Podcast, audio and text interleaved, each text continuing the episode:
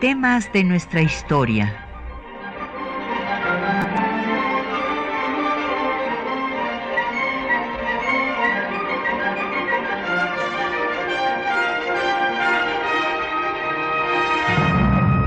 Un espacio que difunde el conocimiento del pasado para comprender nuestro presente. Programa a cargo de la maestra Patricia Galeana.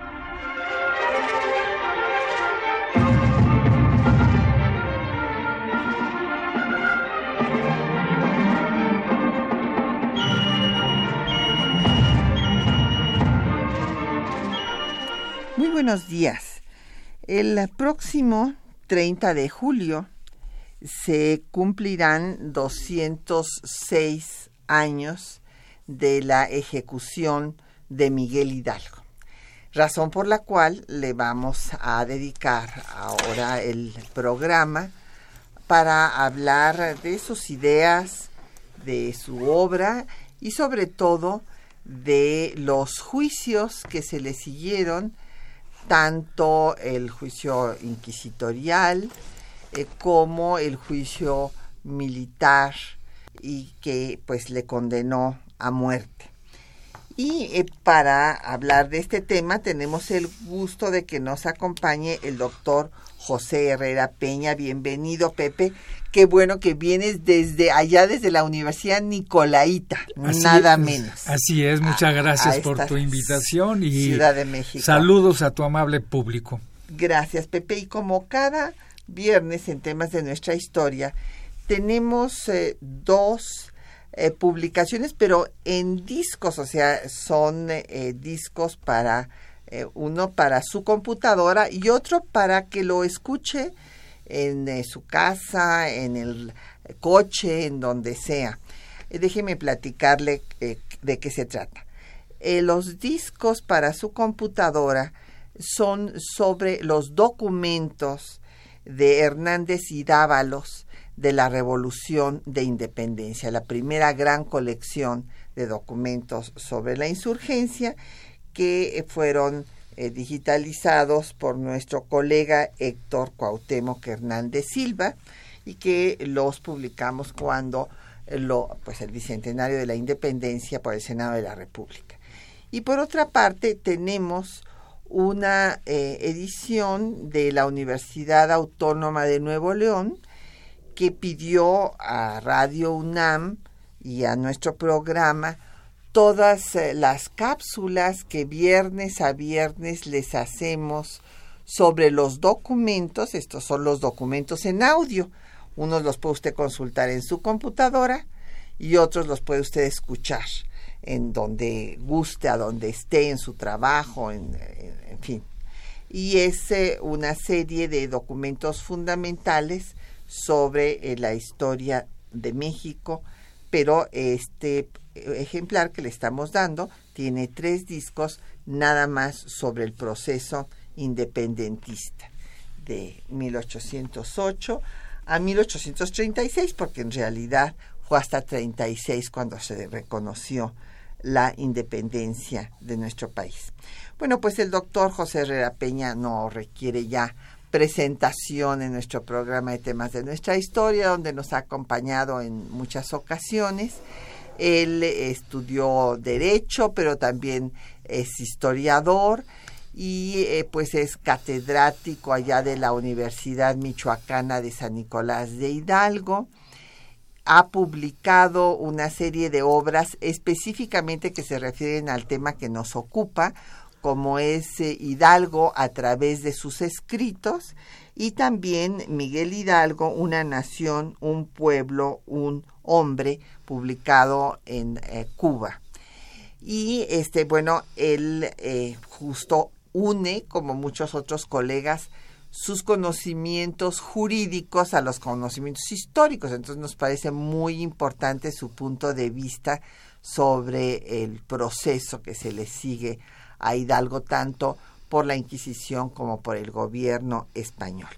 Llámenos, tenemos como siempre a su disposición los teléfonos 55 36 89 89 una alada sin costo 01 800 505 2688 un correo de voz 56 23 32 81, un correo electrónico temas de nuestra historia arroba yahoo.com.mx y en Twitter puede usted mandarnos un tweet en arroba temas historia o un post en, en Facebook temas de nuestra historia UNAM y el programa queda en línea en el www.radiounam.unam.mx. Pues Pepe, vamos a hablar de este personaje brillante de nuestra historia que pues eh, tuvo una formación originalmente estuvo con los jesuitas cuando viene la expulsión de los jesuitas pues se va al colegio de San Nicolás este célebre colegio que fundara Vasco de Quiroga del que llega a ser rector eh, que se caracteriza por su bonomía, porque les manda hacer capas de lana a los alumnos para el invierno y les da de comer carne, con lo cual se endeuda terriblemente. Es eh, bachiller en teología por la Real y Pontificia Universidad de México, si bien no viene a presentar su examen doctoral porque considera que sabe más que sus sínodos, ¿verdad?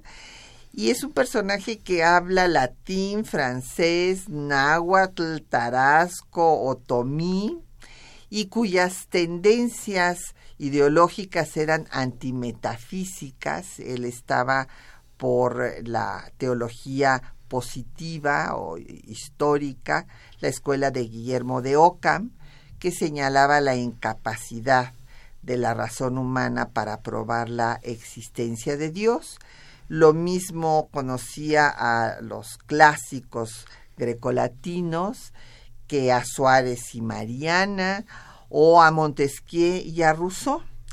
Y eh, le encantaba el teatro crítico de Feijó, entre otros textos, y fue muy pronto eh, pues acusado ante la Inquisición.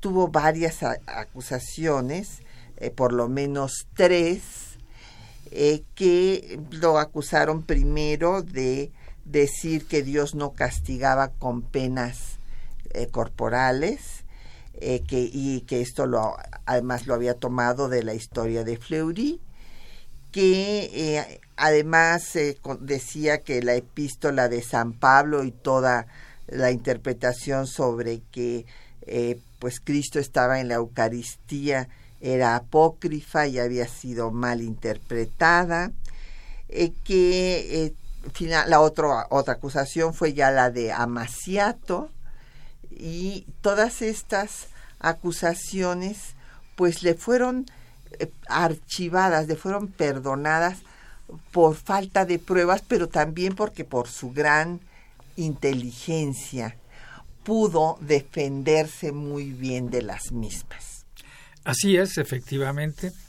Fue maestro 20 años del Colegio de San Nicolás, fue rector, escribió su célebre disertación sobre el verdadero método de estudiar teología escolástica, que, como tú lo has dicho, fue la teología positiva.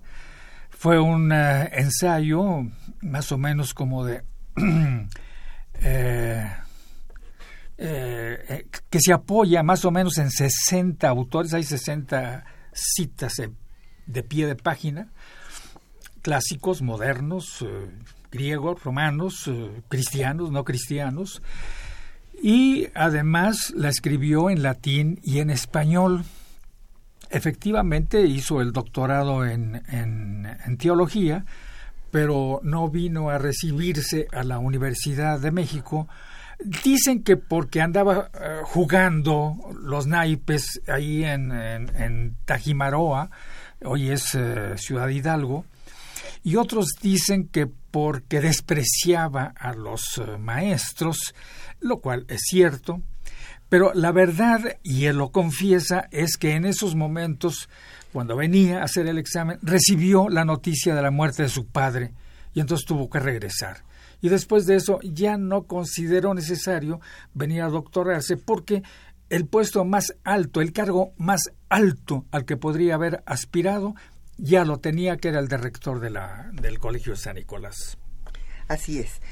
Y bueno, eh, cuando entra a la conspiración de Querétaro invitado por Allende, recordemos que primero pues no vio que aquello estuviera muy organizado, que realmente fuera a tener éxito. Le dijo a, los conspiradores que los que, tuvieran conciencia que los que iniciaban eh, semejantes hechos difícilmente veían su culminación, como va a ser lo que le pase a él. Pero finalmente, cuando son descubiertos, porque ya saben nuestros radioescuchas que se había planeado para la feria de San Juan de los Lagos, para que no se notara que se reunía tanta gente, en fin, eh, hay una disputa ahí previa entre Hidalgo y Allende sobre mencionar o no mencionar a Fernando VII, con lo que no estaba de acuerdo a juzgar por la misma carta de Allende Hidalgo pero Allende insistía porque era un camuflaje para poder avanzar en el proceso y cuando son descubiertos y los van a aprender, Allende quiere huir e Hidalgo toma el liderazgo y empieza la lucha. Sí, a partir de ese momento toma el liderazgo y efectivamente eh, se convierte en el estratega político y militar. Ah, yo quisiera, desde luego, decir algo importante a propósito de estos primeros días y de la mención de Fernando VII. Eh, ellos fueron procesados en Chihuahua. A Allende se le siguió un juicio de carácter militar en cambio, Hidalgo fue juzgado por la Iglesia y por el Estado, además del Tribunal de la Inquisición. Y los dos declaran que efectivamente eh, Allende era que hacer la independencia en nombre del rey. Sí, sí. Eh, sin embargo, Hidalgo, como lo declaró ante el ayuntamiento de Guanajuato cuando fue tomada la ciudad y está levantado en actas, y le dijeron los señores regidores que cómo iban a jurar por la independencia nacional si habían jurado por Fernando VII. Entonces él les dijo, ese es un falso dilema. Fernando VII es un ente que ya no existe. Así es. Porque había sido preso desde 1808, estaban en 1810 y no había rastros de Fernando VII ni de la familia real. Luego entonces no eh, el trono carecía de cabeza, no había trono. Eh, si no hay trono, pues resulta absolutamente inútil y hasta absurdo luchar por alguien que no existe. Lo que existía era la nación. Y la nación reclamaba su independencia y su libertad. Y por eso el programa de algo es muy sencillo, ¿no? Eh, las disputas, las polémicas entre Hidalgo y Allende acerca de la monarquía con Fernando VII o, una nación sin forma determinada de gobierno, con o sin Fernando VII, son las posturas de Allende y de Hidalgo, porque a Hidalgo no le interesaba tampoco que se mencionara Fernando VII. Menciónenlo si quieren, pero no existe, ¿verdad? Claro. Y solamente, esto es muy importante destacarlo, solamente es mencionado en Valladolid. Y ya en Guadalajara, ¿no? Ya en Guadalajara ya es eh, eh, la independencia de la nación, que además así lo se lo había escrito con toda claridad a Riaño cuando le pide la rendición de Guanajuato, que lo que están buscando es la independencia absoluta, absoluta, absoluta de España y que además él está autorizado por la nación que ya está constituida porque la constituyen todos los nacidos en América que no quieren violencia, que agarrar a los españoles y mandarlos a la península. Así es. Y reasumir la soberanía. Y otra idea que les dice con toda claridad, todos se quieren gobernar por sí mismos, ustedes mismos no quieren que los gobiernen los, franceses, y en cambio quieren gobernarnos a los americanos. Así es. Entonces, en este eh, panorama, Hidalgo tiene perfectamente claro el programa de nación como lo demostró Mariano Otero, ahora que estamos recordando el bicentenario desde 1842. Este joven eh, genial, brillante, que solo vivió 33 años, se dio a la tarea de hacer la primera búsqueda de documentos para probar las ideas de Hidalgo. Y Guadalajara, como tú dices, ya no hay absolutamente ninguna discusión, porque inclusive el retrato de Fernando VII, que estaba colgado en los muros de, la sala de audiencia, en la cual recibía Hidalgo a los solicitantes, pues lo hizo quitar de ahí y, eso enojó muchísimo a Allende, que inclusive, como tú sabes, hasta planeó su envenenamiento. Así es. Ah, y después lo depone y lo trae ya en calidad de prisionero Así es. cuando son aprendidos. Pues vamos a, a, escuchar un poco de música y vamos a, en primer lugar, a oír un corrido a Miguel Hidalgo de José Luis Orozco del álbum Corridos Mexicanos y Chicanos.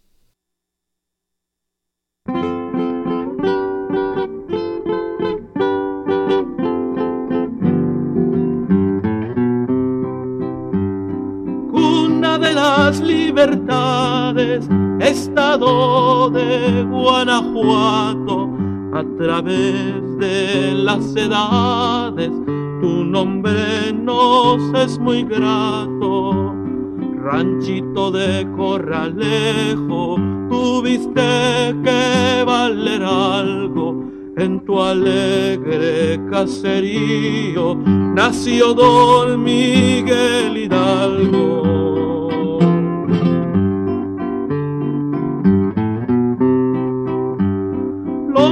Mandaron a estudiar a Valladolid la bella que estudió en San Nicolás, dejando muy honda huella.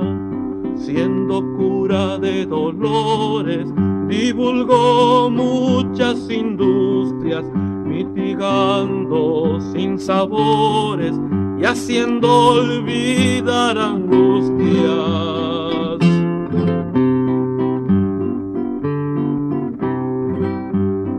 Palpando las opresiones del indio preso en cadenas, decidió con sus amigos librar al pueblo de penas.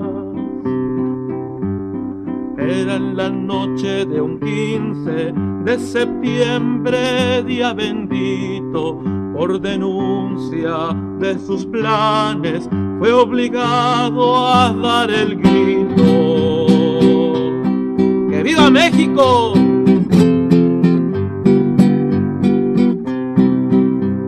Marchó sobre Guanajuato, pudo tomar granaditas y en Puente de Calderón se le enredaron las pitas en el monte de las cruces.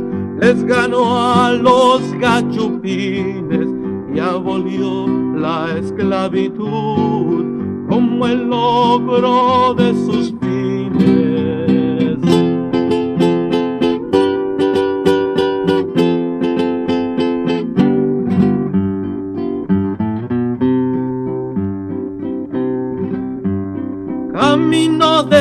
frontera en Nacatita lo hallaron, Elizondo con su gente a traición le madrugaron.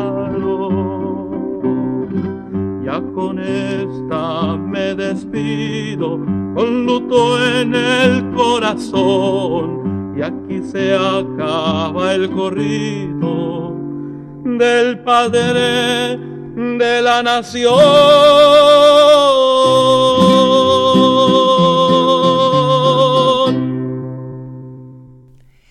Bueno, pues nos han llegado muchos comentarios y preguntas. Pepe, primero, que cuál fue el servicio de don Miguel Hidalgo a la comunidad.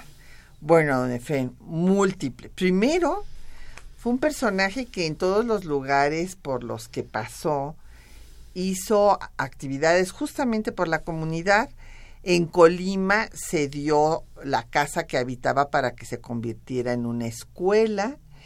Y bueno, en la parroquia de Dolores, pues se instruyó a toda la comunidad en artes y artesanías. Lo mismo era un centro cultural ahí que eh, pues representaba teatro, eh, veladas musicales, etcétera. Por eso le decían la Francia chiquita, que también eh, les enseñó a cultivar la vid, a tener apicultura, el gusano de seda, pero también a curtir pieles, a hacer losa, o sea, una serie de trabajo muy importante y bueno, pues Madera, hierro. Claro. Pues las lanzas se forjaron ahí en sus eh, talleres. Así es.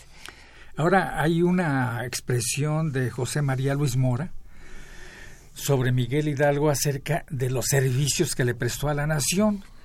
Y él lo dice en forma muy sencilla. Simplemente incorporó a México entre las naciones del mundo como una más, ¿no? Claro. Claro, o sea, este quería pues nada menos que la se fuéramos una nación independiente y dejáramos de ser una colonia que como él dijo eran 300 años de ignominia en donde nada más se habían llevado el oro para allá para la península y aquí eh, las personas no conocían ni el sabor de la miel, así dice en un texto muy, muy bonito. Moisés, ah, y no tenían el producto de su trabajo, esto también se los dice. Moisés Grisi por Facebook nos dice que cómo habría sido la organización política y económica en la lucha de independencia en caso de que Miguel Hidalgo hubiera vivido. Bueno, desde luego se habría establecido un régimen republicano. Podemos aventurar que de, de federalista porque él en uno de sus textos nos dice que se debe de convocar a un congreso con representantes de todas las ciudades, villas y lugares, para que dicte leyes suaves, acomodadas a cada lugar.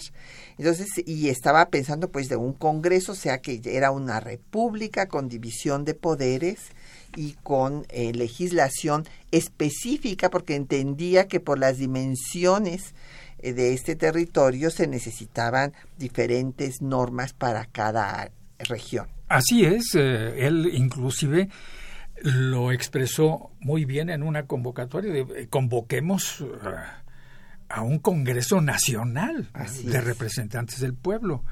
Y efectivamente se hubiera establecido una república federal porque sus elementos, inclusive mandó al director del despertador americano en Guadalajara a que hiciera un proyecto de constitución orgánica de América. Y seguramente que esas iba, esos iban a ser los elementos, ¿verdad? Constitución orgánica, es decir, la parte las constituciones se componen en dos partes, una declaración de principios, una parte dogmática y una parte orgánica, es decir, la, parte que organiza la forma de gobierno. Entonces, él le pidió al director del despertador americano que hiciera un proyecto de constitución orgánica.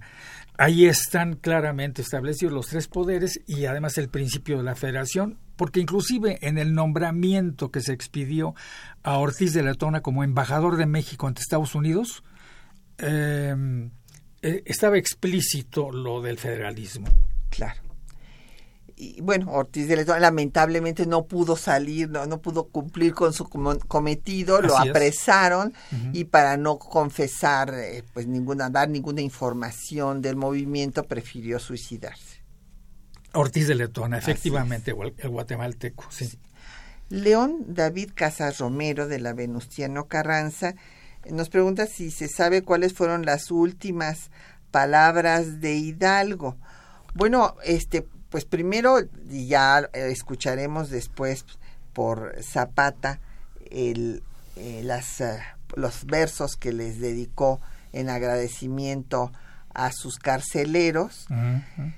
También pidió dulces que tenía abajo de la almohada para repartir entre el eh, pelotón que lo iba a ejecutar eh, les se, se, dice que les dijo que le pues le dispararan como era muy todavía estaba oscuro apenas estaba saliendo el sol que iba a poner la mano en el corazón para que no fueran a equivocarse y que le dieran derechito en, en él. Sin embargo le tuvieron que dar varias descargas porque no pues no, funcionó. No, y además eh, él sabía que le lo iban a decapitar, como ya habían decapitado a Allende y a otros insurgentes, a Aldama, etcétera, y que no debían las, eh, las armas de fuego no debían tocar su cabeza.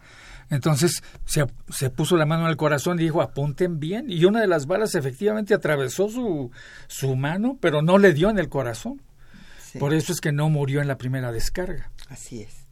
Eh, doña Alda Fernández de Miguel Hidalgo, que si podríamos comentar algo sobre Abasolo.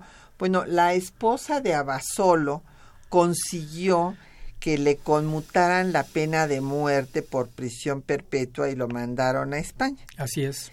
Y era, pues ella le, tenía animadversión a Hidalgo. A Hidalgo y Abasolo murió en prisión. Exactamente. Eh, José Guadalupe Medina de la Netzahualcoyot eh, dice que, eh, que si pudiera describir el doctor eh, José Herrera Peña a la Universidad Nicolaita. ¿Describirla? no, yo creo que a lo mejor no le tomaron bien este, la, pregunta. El recinto de la Universidad Nicolaita. Mm el recinto. Bueno, la universidad es una serie de, de escuelas y facultades que están instaladas en distintas eh, locaciones geográficas. Entonces no sé exactamente a qué se refiere el... a ver si nos, nos vuelve a llamar para que... Ojalá, ¿verdad? Haya que, quede mejor, más clara su, su pregunta. Eh, don Ramón Rojas Cortés de Coyoacán, que dónde se pueden conseguir estos discos. Bueno, pues don Ramón, yo creo que ya no hay, ¿eh? así es que esperamos que se los gane, porque estos son los últimos, esta edición se hizo para el Bicentenario, entonces ya hace eh, siete años. Eduardo Córdoba de no, Tultitlán, perdón, en el Estado de México, dice que no este, caigamos en amnesias históricas no, claro que no, precisamente por eso estamos aquí difundiendo la historia que nos constituye como nación. Don Armando Rojas Cortés de Coyoacán dice que se aprende mucho, qué bueno. Mm, le agradecemos su felicitación a don Ángel Peña Reyes y don Manuel Pérez quiere que hablemos de la Escuela Nacional Preparatoria. Con mucho gusto haremos después un programa sobre el tema. Bueno, pues estamos viendo cómo eh, en un momento dado eh, las acusaciones, porque Hidalgo evidentemente era un heterodoxo, como le llamó eh, O'Gorman el heterodoxo guadalupano. Y sí, en efecto, este, se le acusa, entre otras cosas, después cuando ya se lanza la lucha, pues la Inquisición saca lo que había archivado y le hace 53 cargos. Así es. Y entre ellos, pues lo acusan de luterano, hereje, apóstata, en fin, sedicioso, que se había rebelado contra el rey, contra la Inquisición, en fin, todas las cosas más terribles. Y él va a contestar a estas eh, pues eh, acusaciones y ese es el texto que les hemos preparado para esta mañana. Tras haber sido capturado en la catita de Baján y recluido en el antiguo colegio de la Compañía de Jesús, Miguel Hidalgo presentó su declaración a las 43 preguntas. Esto fue del 7 al 9 de mayo de 1811. Escuchemos algunos fragmentos. ¿Sabe la causa de su prisión? Dijo que aunque no se le ha dicho la causa de la prisión, supone sea por haber tratado de poner en independencia este reino, que el que declara ha tenido en la insurrección el carácter de capitán general que se le confirió en Celaya, el cual conservó hasta Acámbaro, donde se le confirió por la oficialidad de dicho ejército, el de generalísimo y todo el mando político supremo. Supo o tuvo noticia de un edicto del Santo Tribunal de la Fe, emplazándolo a comparecer como cabeza de la expresada insurrección y responder a los cargos de herejía, excomulgándole y a todos sus secuaces en caso de no comparecer, y supo o tuvo noticia de las excomuniones, y en vez de obedecer tan respetables preceptos, ¿los ha despreciado? Dijo que sí supo de tal edicto, pero no lo ha leído, ni trató de hacerlo mediante que no pensaba comparecer, temeroso de ser castigado, no por los delitos de herejía de que se le acusaba, sino por el partido en que estaba empeñado. De las excomuniones de los prelados solo tuvo noticia de la de su diocesano en el camino de Guanajuato a Valladolid, la que no le detuvo por el mismo empeño en que ya se hallaba. Usted mismo antes o durante la insurrección ha predicado en los púlpitos o ejercitado el confesionario para adelantar y mantener su partido por la seducción de las conciencias?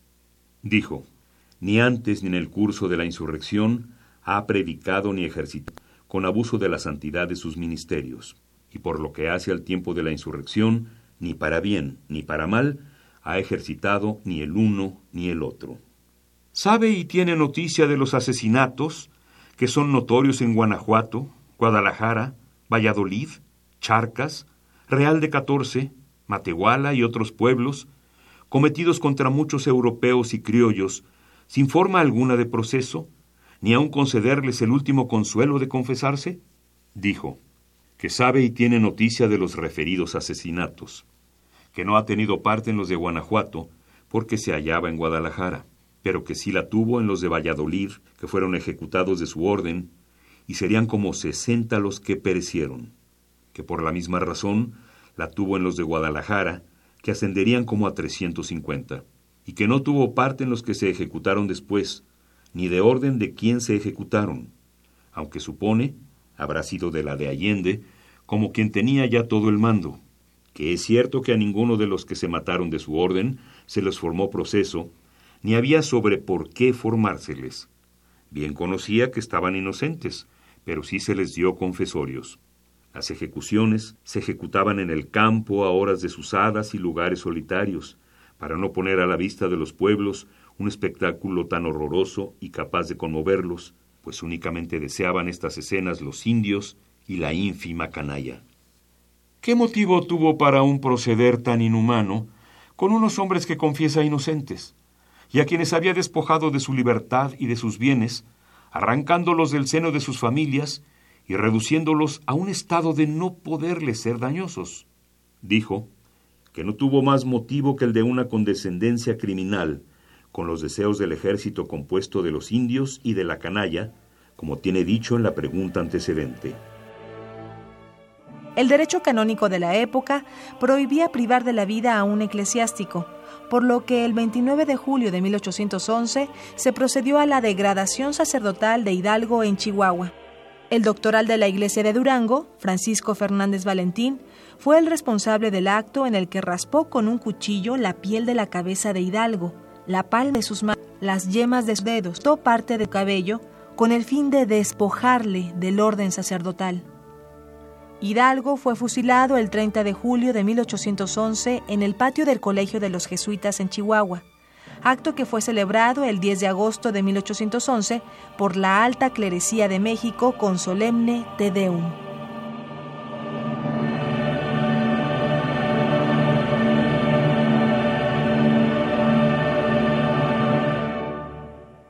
Bueno, pues ahí tienen ustedes eh, la sacamos de los documentos, del documento de las respuestas a los cargos que le hizo la Inquisición, la parte sustantiva. Y pues ahora queremos escuchar los comentarios del doctor Herrera Peña sobre estas eh, declaraciones. y sobre todo de los procesos. Eh, hubo cuatro eclesiásticos que fueron sujetos a proceso. Melchor de Talamantes en 1808, Miguel Hidalgo en 1810, Mariano Matamoros en 1813-14 eh, y José María Morelos en 1815. Ahora bien, ¿de qué delitos se les acusó? A todos eh, se les acusó de dos clases de delitos. Delitos eclesiásticos que se eh, penan, que se castigan con la degradación y delitos, por así decirlo, del Estado, delitos políticos. Em, ahora bien, los delitos políticos por los que se acusan a los eclesiásticos necesitan ser de tal nivel, de tal importancia, que ameriten la pena de muerte. En este caso, a todos se les acusó de dos clases de delitos. Uno, el más importante, traición al rey. Y el segundo no era un delito, sino un conjunto de delitos, un enjambre de delitos, con la denominación de delitos enormes y atroces. Antes de Carlos IV, los eclesiásticos eran juzgados por eclesiásticos en tribunales eclesiásticos. Pero ah, en los últimos años del reinado de Carlos IV se expidió el llamado Nuevo Código que eh, rescató a los eclesiásticos eh, delincuentes en grado extremo para que fueran juzgados también por el Estado. En este caso, la Iglesia debía entregárselos, debía liberarlos, debía degradarlos y luego entregarlos, porque la Iglesia no podía condenarlos a muerte. La máxima pena de la Iglesia era reclusión perpetua, pero el Estado sí tenía las eh, atribuciones de ejecutar a los delincuentes eclesiásticos que considerara culpables de traición al rey y delitos enormes y atroces. ¿Qué pasó con Talamantes en 1808? Bueno, se le siguió el juicio de principio hasta el fin y no se le dictó sentencia, sino que se le mandó con, eh, al reo y al proceso, al expediente, se le mandó a España sobre los juicios de Hidalgo eh, les llaman juicio inquisitorial y militar.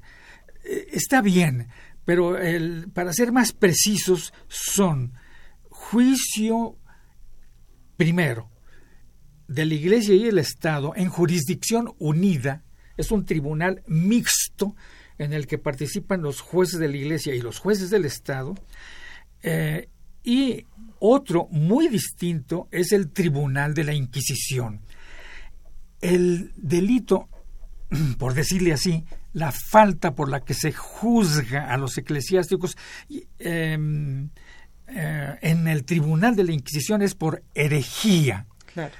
Entonces, eh, la pena por hereje es la reclusión perpetua. Mm, el único entonces, la única autoridad que puede condenar a muerte es eh, la del Estado. ¿Qué pasa entonces con este con las declaraciones de Hidalgo que hemos escuchado? ¿Son auténticas o no son auténticas? Sí lo son. Pero eh, necesitamos también precisar en qué forma se llevaban contexto, claro.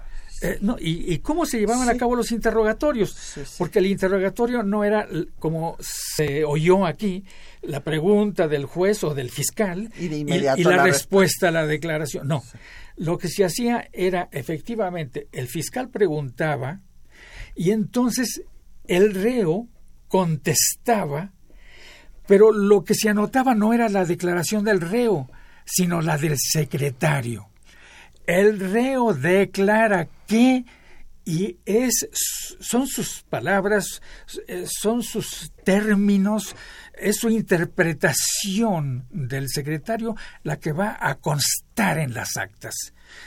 Que recoge el espíritu de las declaraciones de Hidalgo, sí, pero no son las declaraciones de Hidalgo. Por, ejemplo, es absurdo que Hidalgo se refiera al rey llamándolo rey nuestro señor Pues no. Eso es una expresión del secretario, porque pues, Claro, eso es un claro. empleado del rey nuestro señor y así lo, lo titula. Eh, Hidalgo inclusive ni siquiera lo reconoce y lo declara en su proceso. No, no lo reconoce. Y si no lo reconoce, ¿cómo le va a llamar Nuestro rey señor? nuestro señor? Pues no. Y así hay muchas expresiones de Hidalgo que son del secretario. Por ejemplo, lo del frenesí. ¿Verdad? que es una palabra, una expresión muy intensa que efectivamente recoge una expresión probable de Hidalgo, pero que no es de Hidalgo. Claro. Es la interpretación temperamental secretario. del secretario, sí, en efecto. Ahora, con respecto a los asesinatos, por ejemplo, cuando dice, bueno, eran inocentes, pues no tenía por qué formárseles proceso, pero sí se les dio confesor. Eh, ahí debemos entender también que es el secretario. ¿Qué quiso decir eh, en realidad Hidalgo? Hidalgo expidió tres bandos eh, aboliendo la esclavitud. Uno en Valladolid en noviembre y dos en Guadalajara en diciembre. Y en los de Guadalajara es explícito, es, es, es, es un bando terrible, porque apercibe a los dueños de esclavos que los pongan en libertad en el término perentorio de 10 días, bajo el concepto de que si no obedecen la orden, Pena de muerte. serán ejecutados y sus bienes confiscados. Bueno, había que juzgárseles, pues ya estaban juzgados y ya estaban condenados previamente si no liberaban a los presos. Y como hubo muchos, 60 en Valladolid, que no lo liberaron, inmediatamente fueron ejecutados. Y él tiene razón, bueno, ¿para qué el proceso? Pues, el proceso ya estaba dictado de antemano, la sentencia, mejor dicho, eh, ya estaba dictada de antemano. Pena de muerte y confiscación de bienes si no liberan a los esclavos. Y de esa manera hay, hay muchas modalidades en el juicio eh, y en los juicios en general de los eh, eh, próceres independientes que sí hay que interpretar Con mucho cuidado. Con mucho cuidado. Claro, sí. porque ahí, por ejemplo, dice que pues no se les eh, hizo eh, ningún juicio porque ya se sabía que eran inocentes. Esto es muy difícil que Hidalgo lo hubiera dicho. Claro, inocentes de do- todos los delitos comunes, sí. Sí, no, no, no eran criminales, pero pues, era, tenían eh, esclavos. Y eran criminales por el, los bandos de, de abolición de la esclavitud. Sí. No eran criminales conforme a las leyes españolas, es cierto, pero eran criminales conforme a las leyes insurgentes, que fueron de una drasticidad terrible, ¿no? Era la pena de muerte. Claro. Ahora, el tema de eh, Guadalajara y los 350 españoles ejecutados ahí ha sido motivo de múltiples interpretaciones y se ha dicho que primero habían ido a pedirle a Hidalgo que los protegiera y que en lugar de protegerlos pues los reunieron a todos y los mataron y que había un loco que los mataba como si fueran toros y todo esto que fue Marroquín. exacerbado en eh, la película esta que tenía como fin acabar Terrible. con la imagen de Hidalgo y que lo presentaba como un cura sanguinario y sin proyecto. Y el padre Chocolate, que le diera, que, que- era el verdugo, uno de los verdugos, ¿no? Un sacerdote, el se- que le decían padre Chocolate, eh, siempre tomaba chocolate, y les daba chocolate a los, eh, ejecuta- a los eh, condenados a muerte, ¿verdad? Sí ¿Cómo hay- interpretas tú este este momento, lo que lo que sucede ahí en Oblatos, en las afueras Bueno, de en Guadalajara? realidad Hidalgo da la orden general. Es como siempre ocurre entre los jueces. Hidalgo es legislador y es juez, por supuesto. Y además es el ejecutor del Estado mexicano. Es el, el que está eh, a cargo del poder ejecutivo del Estado. Pero dependen de él cientos y miles de personas. Entonces, él da la instrucción en el sentido de eh, detener a todos los esclavistas, esclavistas que no hayan obedecido el bando. Pero son otros los que los detienen, por supuesto. Claro. Los que los encarcelan son otros y los que los ejecutan son otros, además, ¿no? Claro. Él no tiene que ver directamente Con nada con eso, pero asume la responsabilidad. Eso Eso sí. Y asume la responsabilidad de Va- Valladolid y de Guadalajara. Así es. Pero hubo ejecutados en otras muchas partes. Claro. Y él dice, es, yo no- esos, esos ya no fueron mi responsabilidad, esos a la no. mejor de Allende, ¿verdad? Pues lo- Así lo, es. dice. Pues vamos a escuchar otro poco de eh, música. En este caso vamos a oír el último pensamiento con la letra de Miguel Hidalgo. Son los versos que les escribe a sus carceleros. eh, con música de Guillermo Zapata del disco Poetas, Musas, Guerreros y otros héroes.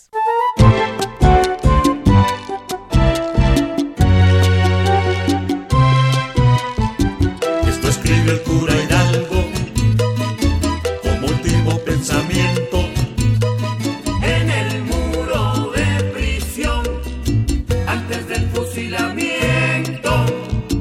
Esto escribe el cura Hidalgo como último pensamiento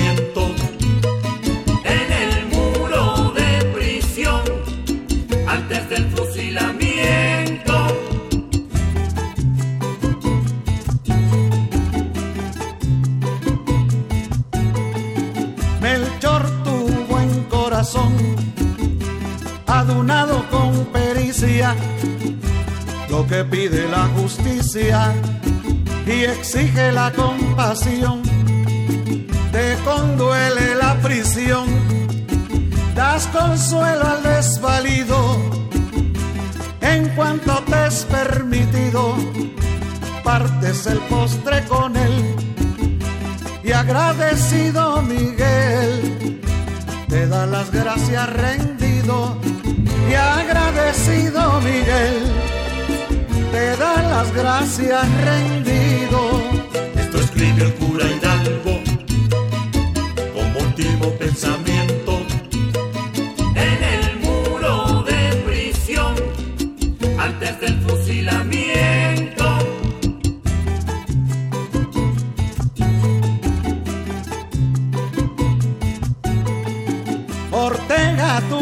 fina tu índole y estilo amable siempre te harán apreciable aun con gente peregrina tiene protección divina.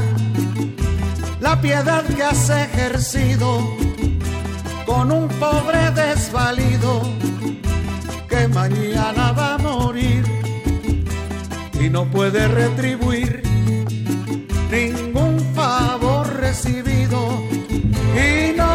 no puede retribuir ningún favor recibido Esto escribe el cura Hidalgo como último pensamiento en el muro de prisión antes del fusilamiento.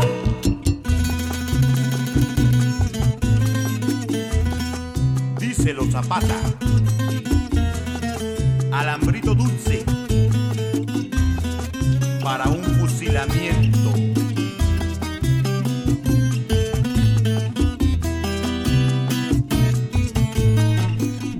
Pues ahí tienen ustedes los versos que escribió Miguel Hidalgo, la entereza que tuvo, ¿no? O sea, porque eso habla del carácter del individuo, su fortaleza.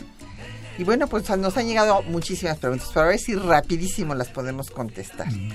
Don Manuel Munguía de Iztapalapa nos dice que después de que Elizondo los aprende, que van eh, pues a Chihuahua, sí, y que ahí pues so- son fusilados antes que Hidalgo, Allende, Aldama y Jiménez, que a Basolo lo mandan a España y que entre tanto Morelos está organizando al ejército en el sur. Pues, don Manuel, es un comentario perfecto, no le tenemos nada que añadir, está, está muy bien su, conocimiento sobre nuestra Así historia. Don Jorge Virgilio de Coyoacán eh, nos pregunta que si estamos de acuerdo con las ideas de Mora y Alamán que coinciden en decir que en 1808 se manifestaron las ideas eh, liberales. Sí, claro, es el movimiento de los autonomistas en, en, el, en los síndicos del ayuntamiento como Primo Verdad. Ahí tiene también eh, las ideas de Talamantes, que De justamente eh, por eso lo juzgan, porque él quiere un congreso y él considera que la soberanía la, la tiene el pueblo. Francisco de Azcárate, Francisco de Azcárate, Que que, declara es el único so- que sobrevive. que sobrevive, preso pero sobrevive, Exacto. y que declara que a nadie se le puede eh, imponer, a una nación no se le puede imponer un soberano sin su consentimiento, que es lo que había ocurrido aquí. Claro. Y por eso, bueno, Primo Verdad dice que el eh, rey puede faltar, pero que el pueblo nunca. Ese Así siempre. es. El pueblo es inmortal. Así es. Javier Guerra de la Benito Juárez, que obtuvo la persona que delató a los que querían hacer la independencia. Bueno, es que había una serie de eh, delaciones, eh, don Javier, por los propios curas. Eh, iba a confesarse una persona y decía, porque decía, a lo mejor me, muero, entonces me quiero confesar y, reconozco que me voy a ir a la lucha insurgente. Y así es como eh, el, el Estado virreinal tenía mucha información. Así es. ujú. Alfredo Cid nos mandó un tuit. ¿Y qué clase de formación ideológica tuvo Hidalgo? Bueno, pues primero la formación de la escolástica, eh, pues eh, de la patrística, digamos, toda la tradición cristiana, pero también tuvo esta influencia de los textos franceses y no es cierto lo que dicen algunas gentes que solamente leía a los franceses del siglo XVII, a los clásicos. No, eh, o sea, sí leía también a Molière y lo tradujo, pero también intercambió textos de la enciclopedia, nada menos que con Abadi Keipo, el que Por lo supuesto. el que lo excomulgó. Y los eh, ignorantes ah, tal vez no sepan que las voces en materia política de la enciclopedia las escribió Rousseau. Así es. No, nada menos. Entonces, por lo tanto, sí leyó a Rousseau. Ajá. Jesús Ríos de la Miguel Hidalgo eh, nos dice que si se puede eh, trazar un símil entre la generación juarista y la generación independentista y que entre Hidalgo y Allende, pues Hidalgo representaría al liberalismo radical. Pues sí, era el más, eh, era el que tenía ideas más avanzadas que Allende, y sobre todo en este tema de la monarquía. Sí, pues uno era un intelectual, un profesor, un catedrático, un escritor, un poeta. Claro. Y el otro pues era un soldado, un militar, un hombre Así recio. ¿no? Así es. Eh, Josefina Cruz de Whisky Lucan nos dice que si Allende tenía otras ideas, bueno, sí, ya lo acaba de decir el doctor José Herrera Peña, era un soldado, dragón de la reina, Así es. ajá. y este, pues él sí seguía pensando en la idea de que la soberanía, este, había que preservarla para Fernando VII. Para el monarca, así es. Y Rosario Velázquez de la Gustavo Amadero, que por qué no menciono algo de Hermenegildo Galeana, aunque sea unas líneas, con mucho gusto, doña Rosario. Bueno, pues imagínese, a mí me encantará. Pues eh, mm, eh, fue un personaje interesante con, que le dio todo el apoyo a Morelos para que iniciara la lucha. Eh, se sintió muchísimo porque no lo hicieron miembro del Congreso Constituyente, porque no sabía leer ni escribir. Y entonces, pues solamente los letrados podían serlo. Así Eh, es. pero bueno, pues fue uno de los, eh, de los caudillos, de los dirigentes importantes que le ayudó a Morelos a tener los triunfos que tuvo. Israel Hernández Caballero de Catepec, que si era la misma independencia la que quería Hidalgo que Iturbide. Está muy buena su pregunta, don Israel. No, no era la misma. Bueno, después eh, sí, este, él ya estuvo de acuerdo con la independencia porque se quería coronar como emperador. Pero originalmente, y esto se discutió en el constituyente de 24, de 1824, porque hubo una disputa entre los iturbidistas y los que estaban por Hidalgo, que querían pues declarar a Iturbide pues también como el padre de la patria. Y eh, los constituyentes más liberales, más radicales de ese Congreso estuvieron totalmente en desacuerdo y fueron los que ganaron, su posición fue la que ganó, diciendo que no, que Hidalgo había iniciado la lucha y bueno, dado medidas sociales como la abolición de la esclavitud, de las castas. Los derechos del ciudadano. Exactamente, que, y que él eh, había encendido la llama que había estado en la lucha durante 11 años, o sea, él había despertado al pueblo a esta lucha y que Iturbide pues llegó nada más a recibir pues el producto de esa lucha, ¿por qué? Porque se restableció la Constitución Liberal de Cádiz en España y entonces la alta eh, clerecía no quería que se restableciera esa constitución liberal en la Nueva España, entonces fue cuando vino la conspiración de la profesa para que se independizara el país y que incluso se viniera un Borbón a gobernar aquí. El mismo Fernando VII, si fuera posible. Exactamente. Entonces, ese era el proyecto de Iturbide. Así es. Y eh, con eso se inicia el plan, bueno, de Iguala, y después por eso es que se sublevan en su contra en el Congreso los borbonistas que le echan en cara que se haya coronado emperador cuando había dicho que iba a invitar a un Borbón y ya no invitó a ninguno. Así es. Son totalmente distintos. Patricia López, le mandamos saludos, tocaya de la Benito Juárez, nos dice que cómo fue la continuidad eh, de Morelos hacia las ideas de Hidalgo. Pues sí, era su discípulo. Era su discípulo. Bueno, fue su, eh, primero su alumno en el aula, porque eh, fue alumno de San Nicolás cuando él era rector, y fue su discípulo porque fue su seguidor y le dio Hidalgo los 29 puntos que debería de tener su programa cuando se encontraron en Indaparapeo. Así es. Y te habían eh, preguntado a ti de la arquitectura de, del... De la arquitectura de la Universidad Nicolaita. Bueno, una cosa es la universidad y otra cosa es el Colegio de San Nicolás. El Colegio de San Nicolás fue fundado en 1540 por Vasco y Quiroga. Luego fue trasladado a Valladolid. Allí estudió eh, don Miguel Hidalgo siete años. Allí fue profesor 20 años y fue rector. Entonces, el Colegio de San Nicolás todavía existe, es el corazón histórico, porque luego, eh, eh, aparte de las, del bachillerato de filosofía, hubo el bachillerato de medicina y luego el de derecho, el de teología, el de derecho canónico, el de derecho civil. Y entonces esos eh, núcleos de distintas materias posteriormente se convirtieron en facultades. Y luego se fueron enriqueciendo las facultades, facultad de jurisprudencia, facultad de medicina, etcétera, salieron de San Nicolás y tuvieron sus sedes, sus edificios propios.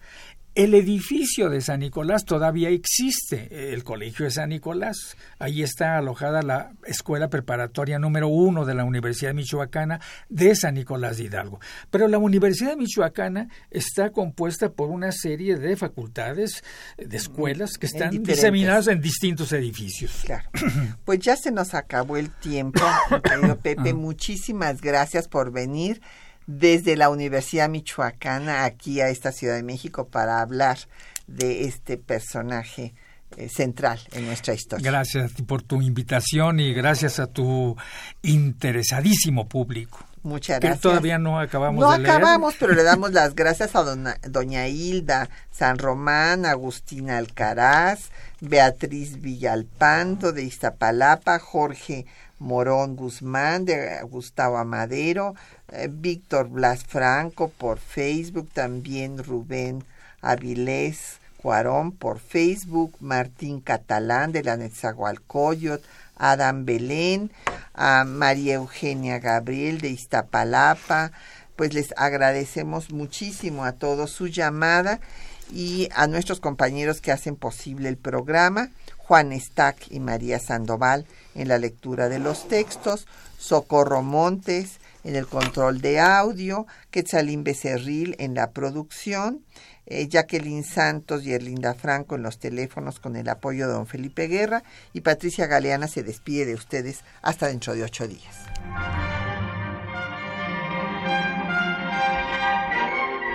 Temas de nuestra historia